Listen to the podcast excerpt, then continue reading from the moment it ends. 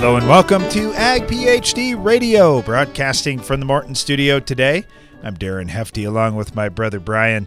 We're going to be talking about biofuels on the show, and we're also going to be taking your calls and agronomic questions all throughout the show today at 844 44 Ag PhD. You can also email us radio at agphd.com. It's been really nice because we can take emails obviously any time of day, and we definitely do. So I'm wondering what some of you are doing awake at three in the morning, but maybe you're already starting your day. Maybe you're just in a different time zone, but yeah, those 3 a.m. emails, it's always kind of interesting. What what's he doing up then, or what's she doing up then? Anyway, back to our topic today biofuels. Uh, I'll start with this, Brian. I was on a, a conference today, or was uh, on a video conference today, and they were talking about this new administration in Washington D.C. and and how things are different from the Trump administration with Biden here. What? I've never heard that they're slightly and different. they're like, as you can imagine, they had different positions on what they're doing with uh, biofuels and and I, I, thought this was kind of an interesting concept, and this was just the speaker's take on it, of course. And he said, I think Biden is short term a very good friend of biofuels, long term, maybe not so much. And I thought, well, why on earth? Why on earth is that different? And he said, well, there's just such a push for electric cars and some of these different things that he thought their goal long term was lower fuel usage and if there's lower fuel usage, that doesn't necessarily play out well for biofuels if biofuels are only a percentage of the fuel. But uh, I guess what he didn't really address is well, what are the opportunities for E30 or things like that going forward? Because if 30% of the fuel supply was ethanol instead of 10 even if the fuel supply was cut in half it'd still be an increase for ethanol. But it'll be interesting to talk through some of these biofuels topics on today's program. We got some great guests coming up. And of course Brian and i have had a lot of dealings with biofuels both using biodiesel through our tractors through semi trucks for many years and also running E85 ethanol flex fuel cars from well, back 25 years ago now to today running ethanol through our vehicles as well. And we, we just have a lot of history with that, a lot of experience with that. And it's something like for my own personal vehicle, uh, I'll be running ethanol through every load that I can through my, my truck and thinking about, hey, I'm supporting corn farmers along the way. That's one thing. But I'm also getting better mileage and I've got cleaner emissions. And this is one of the things that gets a little murky in all the things you hear in the media. Well, we want to be carbon neutral and we want to reduce pollution. And when we've got a solution for some of that and some uh, something like biofuels that definitely take us further in that direction, and we're not going that way, uh, it's just sad that politics ends up being a lot of talk sometimes and not a lot of action. Yep, that's right. Follow the money. That's usually what you can do, and then usually things turn out that way. So, good or bad, and whatever people say, just follow the money. But I got three quick points, and then we'll get to the Ag PhD mailbag. First of all, I don't understand some of these people that call themselves environmentalists and oppose bio- biofuel. It's like, what are you talking about? It's renewable. Um, it it's amazing. And by the way, to have more biofuel, guess what you have to do? You have to produce more plants. What do plants do? They bring in carbon dioxide. That's the number one greenhouse gas. And they emit oxygen, which we need. Next thing is food versus fuel. That one drives me crazy. It should be food plus fuel. Farmers can do both. Farmers can easily do both. Don't forget that, like with ethanol, all they do is take the starch out, they leave all the nutrition in for the livestock. So it all stays there, it didn't disappear. And if you want to replace the starch, it's not that tough. Just go uh, take some corn stalks or uh, soybean stubble or whatever. I, I, mean, replace the starch that way. It's pretty simple to do. Uh, and then the other thing is, there's still some people that say, oh, you know, ethanol is hard on engines. I'm going, what? I don't think so engines today, modern engines, can easily run on 50% ethanol. And if you had just a couple of minor tweaks, they could run on almost 100% ethanol. So there's no problem.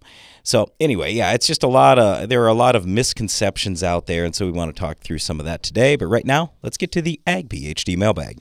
It's the mailbag. All right, the first one is more of a comment than anything. This is from Dennis. He said, I love to listen to your podcast every day on my way to work. I love your recommendations and how your insights sometimes differ from others. I'm a summer student working uh, towards being a full time agronomist. Hey, thanks, Dennis. We appreciate that. And you know what? We do like to look at things a little bit differently. And I, I think sometimes well, in agriculture, we fall into the trap of let's just do things the same way we did them last year, or let's do them the same way our parents or our grandparents did. And we just want to reconsider everything that we're doing and see, hey, in the light of today's commodity prices yes. and economics, do and those technology. things still make sense? And technology. Yeah, and technology. Yep. So, yeah, and here's the other thing. Darren already brought up politics once or twice in his opening statement there. And I'll just say this I don't care about Republican or Democrat or whatever political party it is, doesn't matter to me. What I do care about is pro ag. We are always going to be pro ag.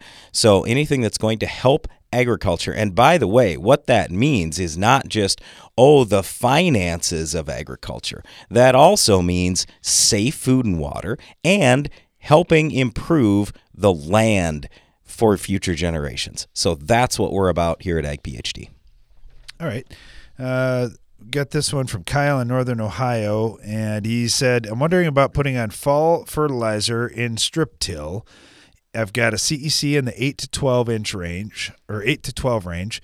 We get 35 to 40 inches of rainfall here per year, and I'm wondering should I save all of my nitrogen for spring with planting and side dress? Am I safe putting any of it out there in that fall band with my DAP?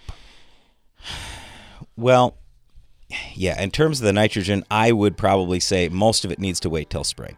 When you're as low as 8 CEC, that means that soil can only hold roughly, we'll call it 80 pounds of nitrogen.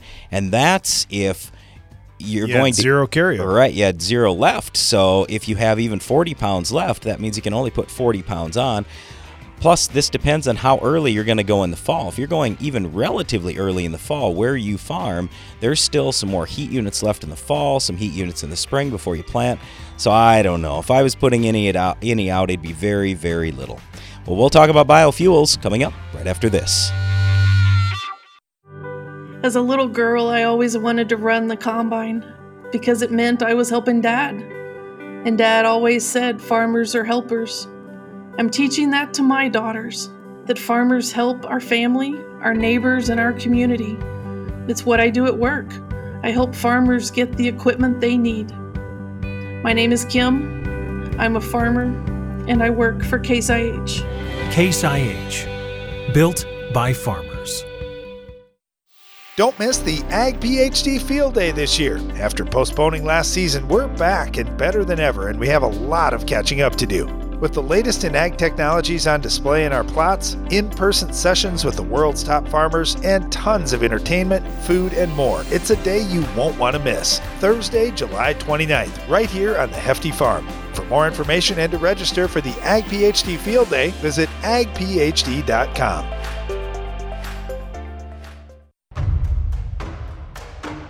When it comes to weed control, our cards have always been on the table because we believe you deserve near zero volatility, flexible tank mixing, and a wide application window. That's the Enlist weed control system, just better, with no ifs, ands, or buts. Discover better weed control. Enlist.com. Enlist.com. Morton Buildings knows that great buildings need great people, and we want you to be the newest member of our team. Morton is expanding its construction crew, and we're seeking new and experienced candidates to fill our crew member positions. Morton provides great pay and training, so be a part of the next generation to build Morton. Don't let the opportunity to join the best construction crew in the business pass you by. Learn more on our careers page at mortonbuildings.com.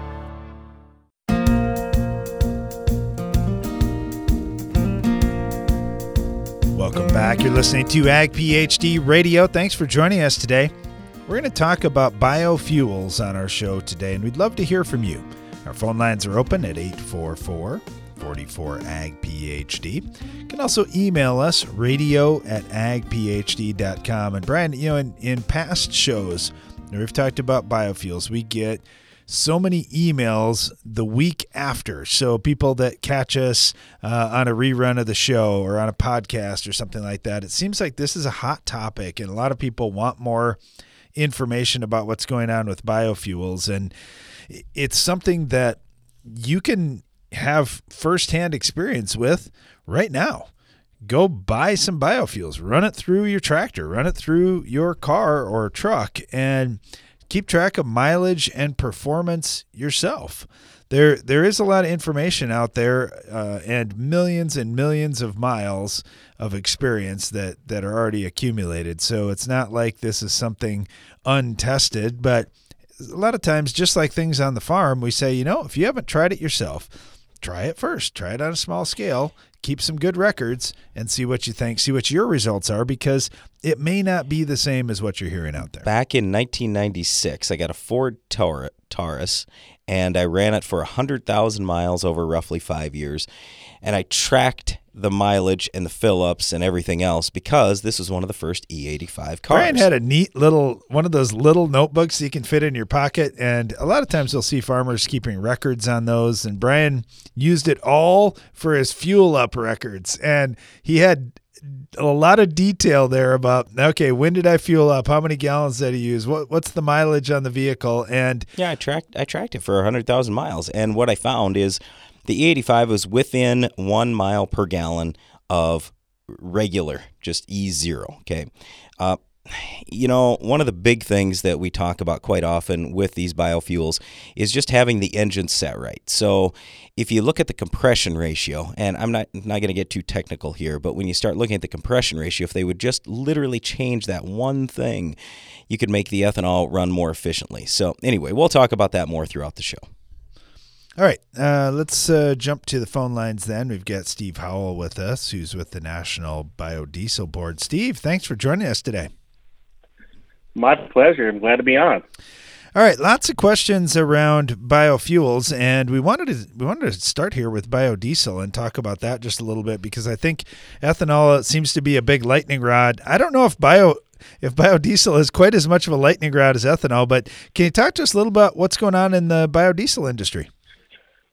Well, absolutely, and and biodiesel is is kind of just uh, work behind the scenes to just gradually build up a very promising new, you know, low carbon industry that's that's out there to help farmers and to make diesel engines burn cleaner. Um, biodiesel is a little different than ethanol. You know, with ethanol, you take the whole kernel of corn and you go into the ethanol plant. Uh, for biodiesel, we start out with oils and fats. So you need to to take a soybean or you need to take an animal or use cooking oil you need to extract the oil out of that, and we only use the oil portion for biodiesel. So soybeans are 80% protein, goes to feed humans and animals, and only 20% oil, uh, and we just take that oil portion. So that's that's the big difference between you know biodiesel and ethanol is we just take a portion you know of that and and we provide a viable outlet for the oil so that the protein portion can uh, can be less expensive and, and can provide profit for farmers kind of across the board. So um, of course animals, you know, we, we grow animals for protein. Um, we use the, the, the fats from from animals uh, and the processing of animals uh, that uh, you know you're not supposed to eat uh, high saturated fats anymore anyway. Even though I like a good steak myself, and I, I like to leave the fat on my steaks, but uh, it makes a great feedstock for for biodiesel. And the used cooking oils um, that, that uh, from McDonald's and Hardee's can also make uh, a, a good feedstock. So we we use a variety of oils in in our industry. Um, from the beginning of the, the recent movement in 1990, um, literally, the, the body industry had zero volumes in 1990. Uh, and uh, this past year, we had about 3 billion gallons. Um, we use about 40 billion gallons of diesel fuel. So, you know, we're kind of in that 10% range. Um, and our goal as an industry is to go to 6 billion gallons in 2030 and then 15 billion in 2050. Um, so it's just a, an exciting time. Our industry has grown. Um, and it's really grown because of soybean farmer checkoff investment in the research and development to make sure that this fuel works well in diesel engines. All right, let's talk uh, about a few of the common questions that we get. One of the things, and you brought this up, that there's a variety of different oils and a variety of different sources that we're utilizing to make biodiesel. Talk about quality issues and quality monitoring and, and how consumers know they're getting a good product. Yeah, I'd, I'd be happy to do that. In fact, my uh, my role in the industry is I, I, I'm the chairman of the ASTM Biodiesel Task Force, which is the, the group that sets the fuel standards in the U.S. And we started that effort in 1993, and we have uh, our specifications have been in place um, since uh, the first version in 2001, and then an, another version in 2015. So a lot of that soybean farmer checkoff investment has been in the research and development to hone in on the standards and the specifications you know, we, we take the oil or fat and we react it with an alcohol, usually methanol. It's really important that that reaction be done properly, uh, and that you you eliminate all the partial reaction products. You you eliminate you know any of the excess alcohol there. Um, you you remove the catalyst compounds. And over the years, we have honed in on what that fuel quality needs to be. And with today's fuel quality, today's fuel quality is, is absolutely phenomenal. Um, you know, we had some issues in the early days when folks weren't meeting the specification all the time, especially in the 2000 uh, mid 2000s in time frame around we the time we we switched to ultra low sulfur diesel fuel. We had to change the specs for ultra low sulfur diesel um, to to, uh, to to take the sulfur out of diesel. And we had to change the specs for biodiesel, you know, at that same time frame. So we've we've really improved the specifications and and in today's market, uh, the National Renewable Energy Laboratory uh, actually did a big survey, um, and our fuel quality is phenomenal. Uh, virtually everybody's uh, meeting the specs and, in fact, exceeding the specs. Um, our oxidation reserve parameters, the long-term storage of this fuel, um, is about three times better than what the spec is on average. Uh, and the metals that we have, the catalyst metals that can be in biodiesel, are, are 10 times lower than the specifications. So that fuel quality really bodes well. And and we've set the specifications so that you can make it out of basically any conventional oil or fat. So as long as you meet those specifications, it'll work well, you know, in any diesel engine, you know, and blends up to 20%. Yeah, we've had really good luck on our farm with tractors and and with our semi trucks and so forth. It's the performance has been fantastic. Our drivers have have noticed a difference and really enjoyed that. And our local fuel supplier, fortunately, has been all on board. So we've had local access to it, and that's been great.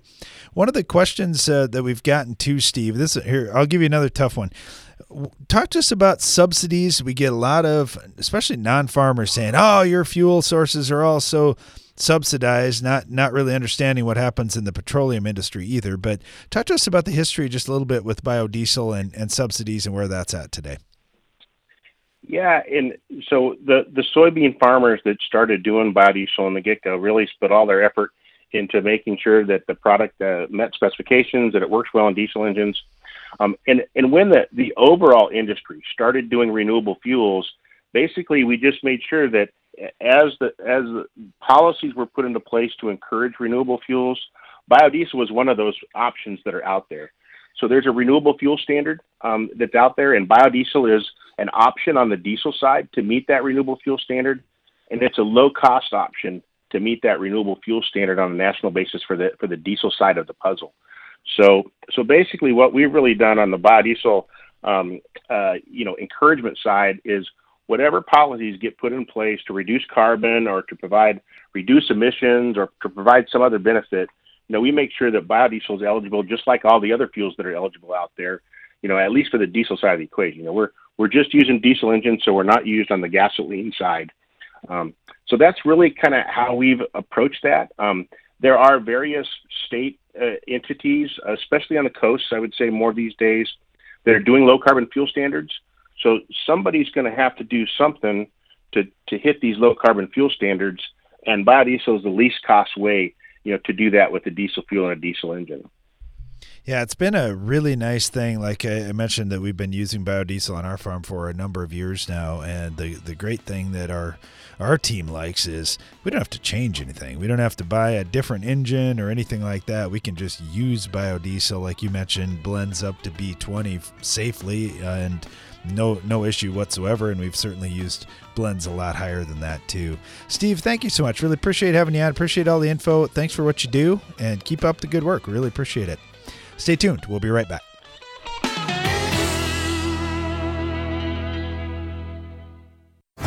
Give your corn a strong defense against stress throughout the season with MycoApply Endoprime SC. MycoApply Endoprime SC uses four specially selected species of mycorrhizal fungi to protect your crop against stress. That means more access to water and key micronutrients while building a healthy soil structure for stronger crops for years to come. Stronger corn starts beneath the surface. Learn more about MycoApply Endoprime SC at endoprimecorn.com. Always read and follow label instructions. If you're a student seeking a career in agriculture or just want to learn more about raising good crops, at Ag PhD we have some great news for you. On Saturday, June 26th, we're holding an Ag PhD Young Farmers Field Day right here on our farm. In addition to providing great information, we'll be heading into the fields to show you the principles of agronomy and crop scouting firsthand. College scholarships will be available to eligible attendees too. For more information and to register for the Young Farmers Field Day, visit agphd.com. Your soil, your season, your edge. Make the new three point Soil Warrior Edge from Environmental Tillage Systems your strip tillage system. Because you don't get to choose the condition of your soil, the Soil Warrior Edge is engineered to handle whatever's in your fields. And that same durable engineering goes the extra acre when that's what you have to do. The new Soil Warrior Edge three point mounted strip till system. Learn more at soilwarrior.com. Help keep the toughest, most resistant diseases out of your fields with Lucento fungicide from FMC. An exclusive novel premix of two modes of action delivers broad spectrum control and a long lasting protective residual. Tackle key diseases in corn, soybeans, wheat, peanuts, and sugar beets. Choose Lucento fungicide from FMC. Visit your FMC retailer or lucento.ag.fmc.com to learn more. Always read and follow label directions for use. Don't miss the Ag PhD Field Day this year. After postponing last season, we're back and better than ever, and we have a lot of catching up to do. With the latest in ag technologies on display in our plots, in person sessions with the world's top farmers, and tons of entertainment, food, and more, it's a day you won't want to miss. Thursday, July 29th, right here on the Hefty Farm. For more information and to register for the Ag PhD Field Day, visit agphd.com. Do you need to replant soybeans due to cold temperatures, heavy rains, or another weather event? Weeds don't seem to care, and you have limited options for last minute weed control. This is when you turn to Spitfire herbicide from Nufarm. Unlike other Phenoxy herbicides, Spitfire can be applied up to seven days before planting. Fields treated with the dual active power of Spitfire will benefit from weed control that will ease planting and help your beans establish a good stand. Spitfire from Nufarm, here to help.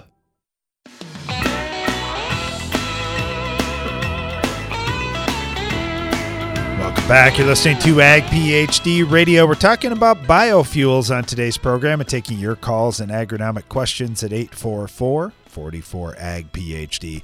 Our next guest probably doesn't need a whole big introduction. Uh, he's, he's an author. He wrote the book, Yes, Tin Lizzie Was an Alcoholic. He's also working on the Ethanol Papers Volume 2, and he's a frequent guest, especially when we're talking about biofuels on our show. Marc Rauch. Marc, thanks for joining us. We really appreciate it. Sure, guys. Thanks for having me back on. All right, we got a lot to talk about, and and uh, whenever we talk about biofuels, we get a lot of feedback from some of our listeners, and we've already gotten some feedback about, well, why don't we just use electric cars instead of ethanol? Which one is actually better for the environment, or are they both good? Well, they're both good, um, but let me start by saying that you know electric vehicles are the future. And the important thing to remember about that is that people have been saying that for the past 125 years. but what has prevented electric vehicles from being the present and the future, the real future, is the limited technology and the limited ability to actually make it work. And that still exists to a large degree today. Now, by comparison, people have also said that ethanol is the fuel of the future.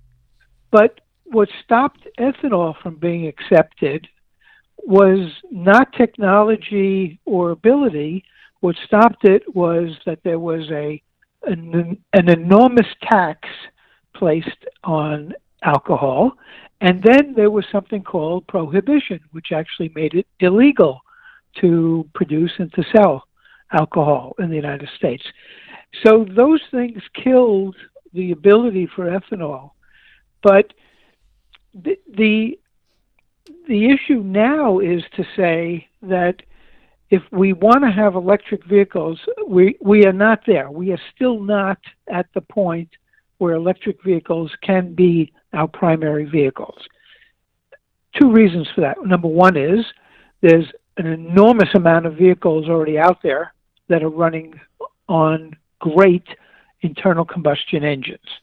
The second reason is the technology is still not really there.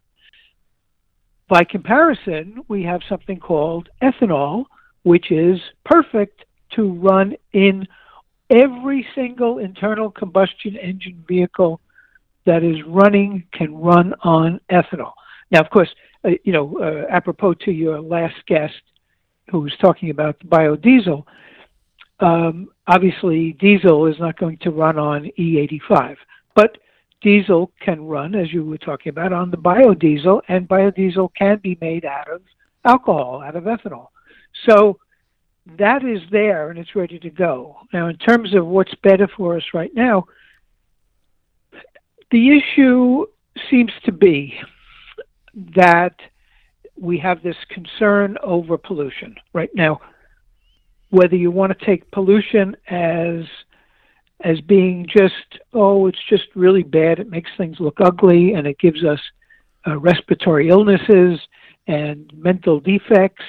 Or if we want to talk about it causing uh, catastrophic climate change. So if we have those if we have those concerns either, either one of those pollution concerns well ethanol can be used right now and where electric cannot solve the problem because we have too many internal combustion engine vehicles on the road and because electric isn't really ready for prime time yet. So the answer is let's use ethanol. And ethanol is, if a car was running on very high level blend, ethanol blends, that car, that internal combustion car, would be as clean as an electric vehicle. Wow. Yeah, that is that is interesting when you look at it that way. And I, I, know you mentioned the pollution concern is really either a human health question or a climate change question. And certainly this this administration in Washington D.C. right now is really big on climate change, and and this is a very big concern for us. Well, if we can reduce uh, the the carbon footprint here with something that's already on the uh, that's available in millions and millions of vehicles, well, that can be a big deal. So when we had the uh, yep. the COVID pandemic and there were less vehicles on the road, obviously that made a huge change out there. Did that catch anyone's mm-hmm. attention? Yes, there were a, a, number of articles written about it, um, and and that it was better, and, and it stands to reason because less vehicles, but is the moment, of course, that we start driving again, we are back to the same issue. However, in the long term, what we really have to address is that, you know, a lot of the problems of the past of using gasoline, particularly tetraethyl lead, still is with us because the lead doesn't really go away. It's really still along roadbeds and it gets when when the wind kicks up, when car tires go over it, it gets kicked back up, and so we're right back in the same game. And of course, once we start using cars again with uh, mostly gasoline, then we're right back into adding big pollution back into the air and all the arom- the so-called arom- aromatics, which which are all poison, and all that goes in. So we want to be able to use ethanol and to use much more ethanol. There, uh, I, you mentioned there a lot of the active in, or the other ingredients in gasoline are carcinogens and poisons. Mm-hmm. Why don't we talk more about that? Why why is everyone afraid to approach that topic? Uh, because it's uh, so disconcerting, I would guess. You know, back in the late 40s, General Motors uh, oh, sorry, I, actually it was API, did a study, and they their study was to say what was you know is there is there any level of these ingredients that are acceptable for humans to to take inside? And the answer was no it was zero. There was zero tolerance. Now that was in the late 40s so between that time and today, they continue, we're continuing to use those aromatics. And I'm I'm not. By the way, I'm not talking about tetraethyl lead. I'm talking about the aromatics. So we so if we have a situation where they knew the oil industry knew that that there was zero tolerance for any of that by humans how could that be good today right and but we're continuing to use it and and and that's what we're struggling with and suffering from and and we need to get away one way or the other whether it's you know whether you're looking at it that it's oh it's just nasty pollution that's going to cause respiratory illnesses or the pollution is so severe that it's going to kill the entire uh, living all living beings beings on the planet Earth. Well, either way, then we have to stop using that. We we have to switch to something. And if we're waiting 10 years, 15 years, 20 years, 30 years, 50 years, 100 years until we switch over to electric vehicles, well, then we might be dead by that time, right? So we we really should be adopting very high level ethanol blends right away. And um, uh, like this afternoon would be a good time to start. Well, there's there's some different blends that are available. Obviously, uh, E10 has been out there, E85 has been out there, but we're starting to see more blender pumps, more E30 blends, E50 blends, those types of things. But the availability hasn't been great. Uh, ethanol fuels have been shut out of a lot of those markets. I want to talk a little bit more. We're we're nearing our first break here. We got about a, a minute left, and then I'd like to talk a little bit more about some of these public relation issues and just what's happening happened with ethanol over the years. If you've got time to, to talk a little bit more, Marc. Sure. Yep, I do. Great. We're we're talking biofuels here on today's Ag PhD radio program. Talking a little about biodiesel already. We're talking about ethanol right now and electric vehicles. Uh, if you have questions for us, radio at agphd.com is a good way to send those in. Or you can always give us a phone call as well, 844 44 Ag PhD. And obviously, if you want to talk about any agronomic topic, we will take those as well. Brian and I are always happy to get to those. We've got a number that we'll get to. A number of those questions we'll get to in the Ag PhD mailbag coming up in just a minute.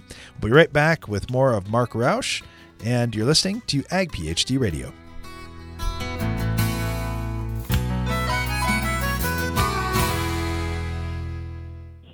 The Pentair Hypro Express flush valve reduces plugged nozzles and improves cleanout of your spray boom. Simply flush boom sections with a quarter turn ball valve and leave your tools in the cab. Plus, installation is easy. Simply remove the existing end cap plug and replace with the Hypro Express flush valve. Learn more at pentair.com/hypro. Stop losing money from your stored grain with the EndZone fan control system from Farm Shop MFG. The EndZone monitors outside conditions to run your fans so your grain naturally reaches ideal temperature and humidity. For more information, visit farmshopmfg.com. No matter what time of the year it is on your farm, with a Bayer Plus Rewards program, earning and redeeming rewards are always in season. Because when you buy two or more eligible seed or crop protection products throughout the year, you earn $3 per acre in cashback rewards. Cash you can redeem and reinvest in your farm later in the season. That's Bayer Plus Rewards, and that's how we're helping make every part of your season, well, rewarding. Visit mybayerplus.com to learn more. See program terms and conditions for full details. Don't miss the Ag PhD Field Day this year. After postponing last season, we're back and better than ever, and we have a lot of catching up to do.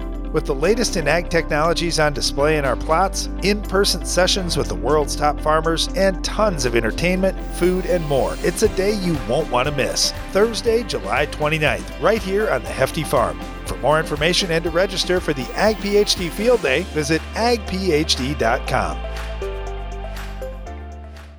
When it comes to soybean diseases, the longer you wait, the more damage you do. Stop the clock on white mold and other yield robbing diseases with Approach Prima fungicide from Corteva Agriscience. Approach Prima fungicide quickly surrounds the surface of the plant for rapid absorption, then moves throughout the plant, providing full protection of each leaf and stem, even those that have yet to emerge. Uptake occurs on day one, nearly twice as fast as the next leading competitor. For more information, visit approachprima.corteva.us or your local crop protection retailer. Always read and follow label directions.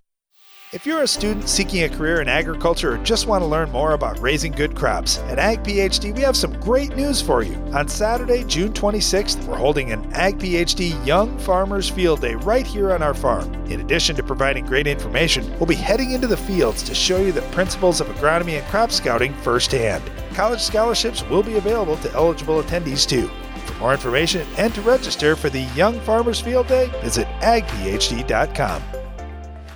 Revytek fungicide from BASF has been specifically developed for the selective soybean grower who doesn't compromise. If you think good is good enough, if you're okay with just achieving rather than overachieving, if average is your goal, this is not the fungicide for you. Revytek fungicide, brand new chemistry, three no excuse modes of action, zero modes of compromise. Sounds like the fungicide for you. Revytek fungicide from BASF. That's smart. Always read and follow label directions.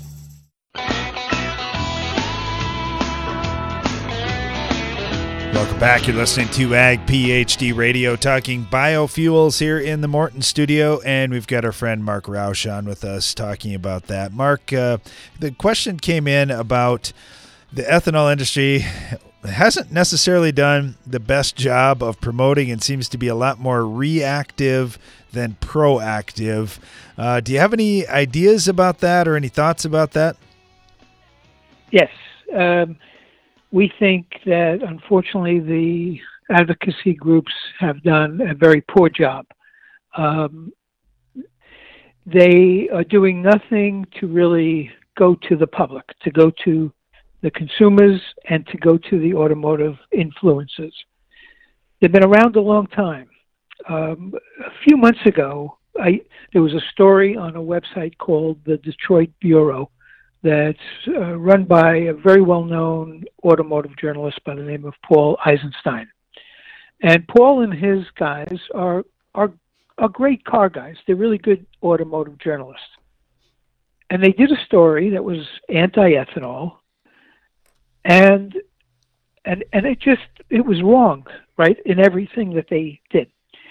So my business partner wrote a, um, a comment to them, you know, an editorial comment, and they wrote back and they said, well, "The time has passed, right? Ethanol, it's it's it's gone past." And to us, that was the perfect example of not only important influences not understanding what ethanol is all about, they thought that the time has passed, right? That that well, no, now we're on to EVs.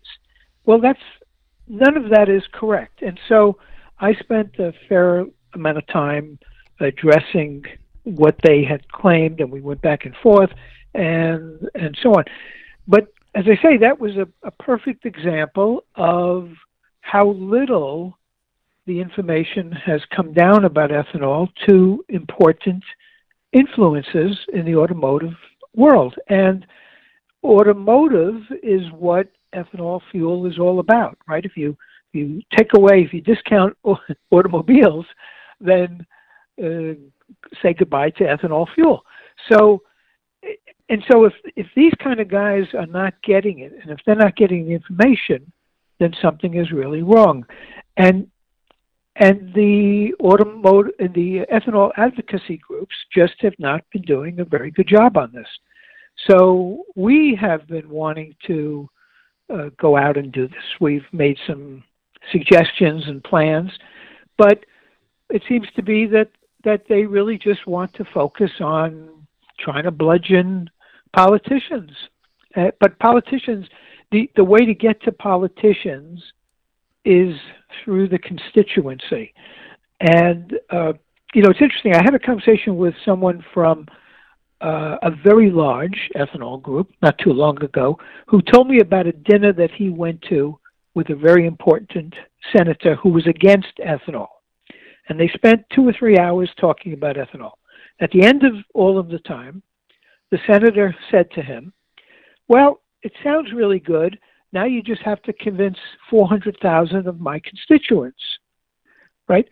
And and he said if you could do that, then I'll I'll back it. So so that's our point that we that that's where we have to go. That's where the information has to go, and it just has it, it's not gone there. They haven't done anything. there are car shows. Uh, of course, not in the last year. Not a lot of car shows, but there are car shows, and we're gearing up again. And there's no presence by ethanol at any of these shows. There are meetings on a regular basis with automotive journalists all over the country. And, and there's opportunities to be presenting the story about ethanol. But ethanol never shows up to do that. And, and that's, those kinds of things have to change. And so th- that would be our big uh, push towards that. We have a program that we developed called NEAT, which is the National Ethanol Action Team, and and that would be to help to do that. But so far, you know, we're we're not stakeholders. We don't make any money on selling ethanol. We don't uh, make money on selling any fuels. So we can't really do the thing by ourselves. We need some help. Um, so we've been trying to to push that a little bit. You know, when I look at ethanol, it it just seems to be they're priced cheap and it's getting blended with fuel that's higher priced. When you see the price of ethanol and then hmm. the price that you see blends getting sold at, the the fuel suppliers are definitely making money off ethanol. Does the ethanol industry just need to increase their price to the fuel suppliers and take some of that some of that margin out and use some of that margin for marketing? Is it as simple as that? Well, I I think that they're doing that because they they're providing money to the advocacy groups, right? So so the dollars are there, but it's just being spent maybe in the wrong places. Um, obviously, if they made more money, if if they charge more, obviously they would they may have more money to uh, spend, or if there were higher blend levels, then that would be helpful because then they would be selling more ethanol. So either way, that could help. Uh, I guess another way would be if ethanol distilleries were able to sell, um, right, you know, right at right at their facility. I I think that that's done in a few places in the Midwest. It, it's not done here in California. There's there are no distilleries that I know of where you can pull up and say, uh, you know, give me a couple of gallons of uh, um, E100, right, right, and, and you know just go from there. But um, that might help because it might give them more money. But they have to know to do that, and and and the the farmers, the distillers, are not being, in, in our opinion, not being directed in the in the the proper way where the money should be spent. I think again, I think they're spending too much on um, lobbying efforts to just blood try to bludgeon politicians, and and the way to do that is uh, there needs to be some some backup to that. They need to be hearing from their constituency that's saying, "Hey, we want this, we want this, we want this," but nobody's out there telling them and explaining this. You know, we're still answering the same silly myths and questions and complaints that ethanol is going to damage an engine or or yeah. melt rubber or melt plastic. And, and you know, we actually got nonsense. that question. Marc uh, Chuck had just called in and said, "Please have Marc talk about that. What's being said about ethanol being hard on engines? Is there truth to it, or or how do we combat that?" There is no truth to it. Uh, well, uh, let take the let's take the, the the other side of it. The moment from the moment you start an engine you start to um, destroy the engine, right? It starts it starts to to hurt the engine because as soon as you put a moving part into play, it starts to degrade that part. But is ethanol worse than gasoline? No. Ethanol is compatible with more types of metals, plastics, and rubbers than gasoline or any of the aromatics um, and that is uh, xylene, toluene, and benzene. So ethanol is better. Ethanol cleans engines. Ethanol doesn't hurt engines, um, and it certainly doesn't melt rubber or plastic and those kinds of things. And the way you know that, the easiest way you know that, I, I think I've said this to you on previous shows, the, the best way to tell this is you go into your bathroom, and almost everybody in the world has rubbing alcohol and it's in a plastic bottle. And it's very high level, right? It'll be 70% alcohol or 90% or something like that. And and and you've had that bottle in your bathroom for oh two years, three years, five years, and there's nothing wrong with the bottle. The plastic hasn't melted, so there's nothing wrong, right? It's it's perfect. Yep, and and exactly. if you use it, if you use it five years later, do you say? Does anybody worry to say, oh, it's not going to be the same strength that it was, and it's not going to have the same a- uh, antiseptic qualities? No, it's exactly what it was when you bought it. So it's it's great. That's a, that's a good that's a good great. argument, and and I I think just about everybody could say, oh yeah, I can just go right in my uh, bathroom and and see that myself. Uh, Marc, you've been so generous with your time. If you have more time, we'd love to talk to you about what your current project you're working on is as well. Stay tuned. You're listening to Ag PhD Radio. Maintaining your crops is as important now as it's ever been. Howler, a revolutionary fungicide from AgBiome, can help. It provides long lasting protection from a broad spectrum of foliar and soil diseases that affect crops. Howler is OMRI listed, has multiple modes of action, and has minimal pre harvest and re entry intervals. It's flexible, easy to use, and is available right now. Visit agbiome.com forward slash howler to learn more. If you're a student seeking a career in agriculture or just want to learn more about raising good crops, at Ag PhD we have some great news for you. On Saturday, June 26th, we're holding an Ag PhD Young Farmers Field Day right here on our farm. In addition to providing great information, we'll be heading into the fields to show you the principles of agronomy and crop scouting firsthand. College scholarships will be available to eligible attendees too. For more information and to register for the Young Farmers Field Day, visit agphd.com. AgroLiquid is precision crop nutrition. That means being committed to product performance, to research and field testing, and to superior agronomics. Most of all, AgroLiquid is committed to delivering precisely the right nutrition in the right way, including seed safe planter plus side dress applications and foliar applications with low burn risk. AgroLiquid. Apply less, expect more. Find a retailer at agroliquid.com. A history of success means proven performance. But let's call performance what it is profitability. And boosting yours, no matter what the season brings, is the goal of DeKalb brand corn. Backed by exclusive genetics, whole farm solutions, and unmatched dealer support. Let nothing shake your perseverance. Ask your dealer how DeKalb brand corn can help you realize a future of performance. Always read and follow IRM where applicable, grain marketing, and all other stewardship practices and pesticide label directions. Give your corn a strong defense against stress throughout the season with MycoApply Endoprime SC. MycoApply Endoprime SC uses four specially selected species of mycorrhizal fungi to protect your crop against stress. That means more access to water and key micronutrients while building a healthy soil structure for stronger crops for years to come. Stronger corn starts beneath the surface. Learn more about MycoApply Endoprime SC at endoprimecorn.com. Always read and follow label instructions. If you're looking to get the most out of your foliar nutrition and fungicide programs, ask your ag retailer about Nutex EDA from Sipcam Agro. Nutex EDA has been proven to increase foliar micronutrient tissue levels and maintain those levels for an extended period of time. When tank mixed with fungicides, Nutex EDA helps support plant health, resulting in higher quality and yields. Nutex EDA is an affordable and effective solution that should be part of every grower's high yield toolbox.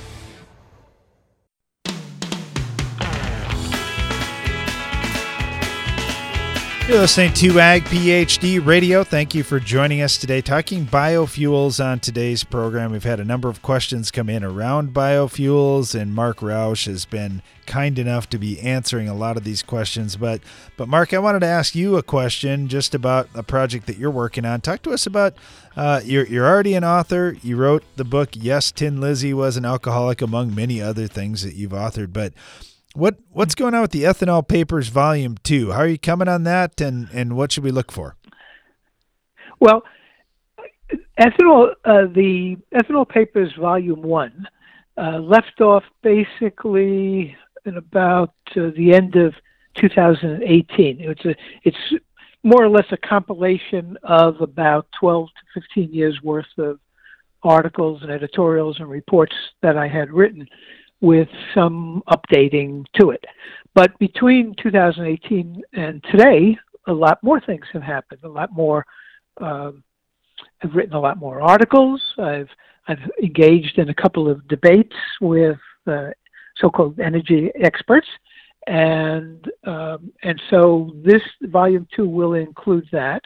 Volume two will also include the test that I did early last year that that shows, by the way, how ethanol does not melt rubber and does not uh, suck water out of the air. I had I've written about this many times, and I've written about it, uh, you know, from from a basis of of um, just o- over the years observation and re- and various reports. But for the first time, I did a time lapse uh, video that shows a uh, container that has uh, 200 proof alcohol, right? So it's complete. It's, it's the highest you could get, and and to show that it doesn't suck water out of the out of the atmosphere. And so it sits for about 14 hours, and it loses a little bit of of the of its level, a tiny bit, because of evaporation. But if it really sucked any water out of the air, it wouldn't. The, the level wouldn't go down. It would stay the same, or it would increase. But it doesn't do that. It, so it it shows that that doesn't happen. Also, um, sitting right next to it is the plastic bottle that contains the 200 proof ethanol, and the bottle is in perfect condition. It's not. It doesn't. Uh, it doesn't melt. It doesn't. It doesn't wilt or, or anything like that. It doesn't deform because of the of the plastic. So anyway, so so volume two will include things like that, and then a lot more updates as to as to just where we are in terms of some new studies that have come out to again show that ethanol is how clean it is, how clean the emissions are, um, and and various reports that set up this the scenario to show that actually a car running on uh, an internal combustion engine vehicle running on ethanol would be as clean in its life cycle as an electric vehicle. Because with electric vehicles, part of uh, obviously it's not putting out emissions, but in order to get to the point of making the electric vehicle and making the batteries that are required and making the electricity that's required to charge, all of those things add great emissions. So ethanol is is is virtually the same, and ethanol is now.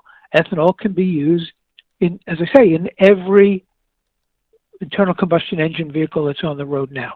So so even if it takes 15 years, 20 years, 50 years, 100 years for electric vehicles to really come into play, we would have something that is a clean burning fuel.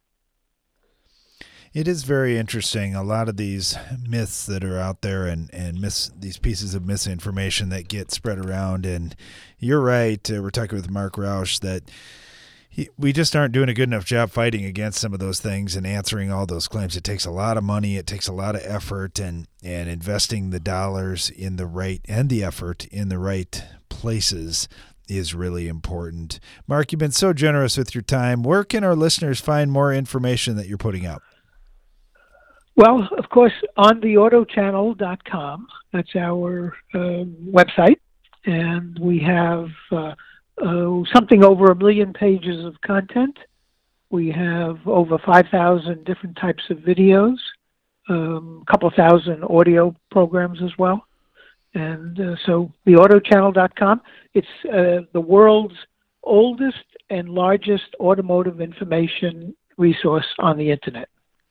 Wow, that is that is impressive. That is a lot of content, and I know Brian and I have signed up on on uh, mailing this just to get more information emailed to us as well. Uh, Marc, thank you so much. Really appreciate it. Look forward to talking to you again. Sure. Thank you. Thanks, guys. Let's uh, jump to an agronomic question here. We got Mike in West Virginia with a question on boron. Mike, how you doing? I'm doing good. How are you guys? Yeah, we're doing pretty well. What you got going with boron? Well, I'm always a little bit low on boron, and uh, had originally planned on adding some while I was side dressing. And uh, person I got the boron from said, "Are you going to be post posting your corn?" And uh, which I am. And he said, "Well, why don't you just mix it that way?" And I know you guys have foliar feeded some, so on. Which do you think would be the most effective way? Either I'm, I'm using a side dressing rig that you know we're injecting the nitrogen down in a slot, uh, mix it in with that, or spray it over the top with my post emerge. Uh, Mike, if you want to run just a low rate of boron, it's fine to go foliar. We don't have a big problem with that. If you wanted to put a lot of boron on, that's where you have to inject it. So I'll just give you the example on our farm. When we're talking about, let's say, a quart uh, maybe two quarts of product. And there are some people who've gone clear up to a gallon worth of a liquid boron product, but usually a quart to two quarts. It's just fine. You can mix it in with other things typically. I'm not saying in all cases, but in most cases. And you don't have excessive leaf burn or anything like that. You do raise the level inside that plant pretty quickly. So that's a big advantage, but you just can't put a massive amount on. So, on the flip side, if you said, well, you know, I'm trying to build my soil test levels and I want to have enough for the whole season and I don't have a lot right now, so I want to put a whole pound and a half of actual boron out there, we'd tell you over the top, that's pretty risky. I mean, just in a foliar spray. Now, if it was through a pivot or something, that'd be a little different because you'd wash it off the plant right away. But if we're talking lots of boron, that's where we would typically say inject it with your nitrogen, sulfur, whatever you're doing for a side dress. Okay. Well, I'm only putting on a quarter to a half a pound, so either either way would work. But I Yep. was just wondering if there's a little bit more efficacy foliar feeding it versus knifing it, you know, in between the row. Well, the, the the the other okay, so I already said you'll get faster uptake, intake, faster reaction in the plant when you go foliar. The disadvantage is it's only going to stay in the plant so long. You can't pump in enough for the whole season or anything like that in one shot. So that's where putting some in the ground would help you for later on in the year.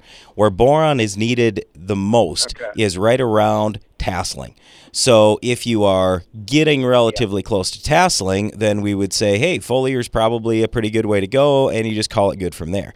If you're like on our farm where we're at V6 right now, we're nowhere near tasseling. So in my case, if I wanted to do something today, I'm probably ahead to put it in the soil. Okay. All righty. And enjoyed that segment on the ethanol thing, by the way. That was good.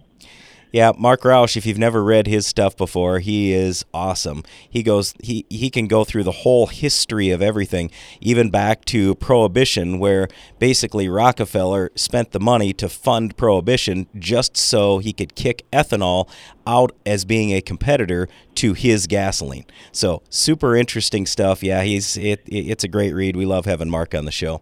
Hey Mike, great talking to you. Good luck out there. Yeah. Thank you. You bet.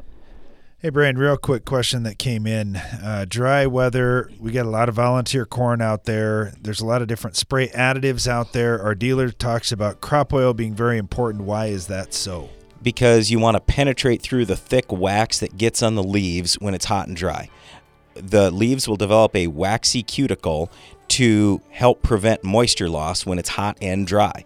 So if it just turned hot and dry, then it's not as big a deal. But if it's been hot and dry for a while, that's where it's nice to get the crop oil to penetrate through that to deliver the volunteer corn killer into the volunteer corn better. As weather conditions change, recommendations should be changing on your farm as well. This is just one example of many. We'll be talking about that all through the summer here on Ag PhD Radio. Thanks for listening to today's program. Be sure to join us again each weekday for more Ag PhD Radio.